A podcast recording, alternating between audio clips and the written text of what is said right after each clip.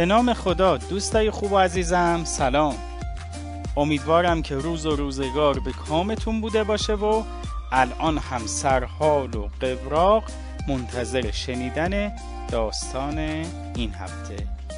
بریم سراغ قصه جدیدمون.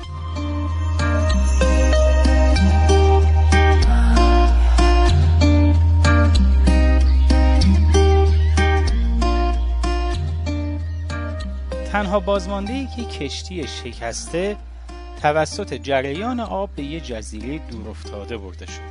اون با بیقراری به درگاه خداوند دعا می کرد تا اون رو نجات بده.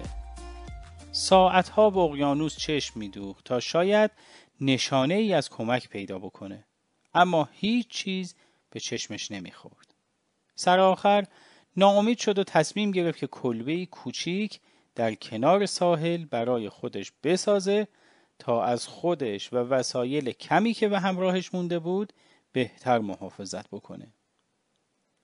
یه روز بعد از اینکه از جستجوی غذا برگشت دید که خونه کوچیکش آتیش گرفته و سوخته و تنها چیزی که ازش به جا مونده دودیه که داره به آسمون میره ای وای بدترین چیز ممکن رخ داده بود اون عصبانی و اندوهگین فریاد زد خدایا چطور تونستی با من یه همچین کاری بکنی؟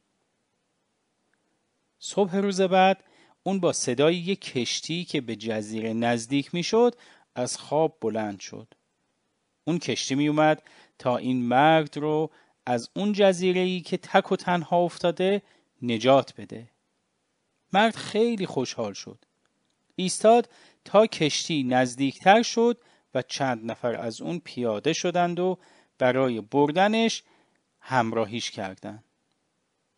مرد که از دیدن اونها خیلی خیلی خوشحال شده بود ازشون پرسید چطور متوجه شدید که من اینجا هستم؟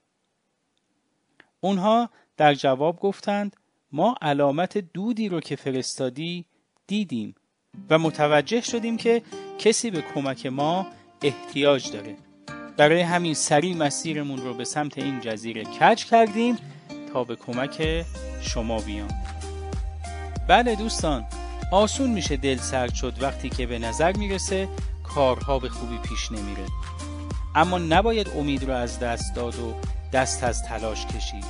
چون خدا در کار زندگی ماست حتی بین درد و رنج. خداوند برای همه جمله های منفی که ما با خودمون میگیم یه پاسخ مثبت داره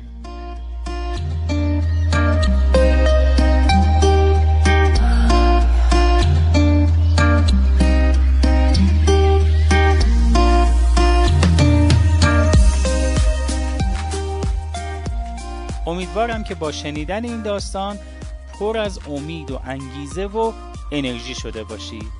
تا هفته بعدی خدا نگهدارتون.